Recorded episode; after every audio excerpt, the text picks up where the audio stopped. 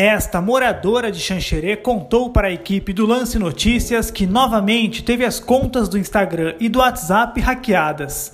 Muitos amigos da vítima estão relatando que alguém entrou em contato utilizando o perfil da mulher e pedindo uma quantia em dinheiro.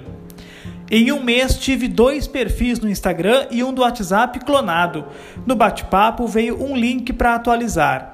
Daí estou pedindo para os meus amigos conhecidos que não façam. Eles estão pedindo quantias de todos os valores. Peço para que ninguém faça. Fiz três boletins de ocorrência para todos os perfis hackeados ou clonados, disse esta moradora, que preferiu não ser identificada.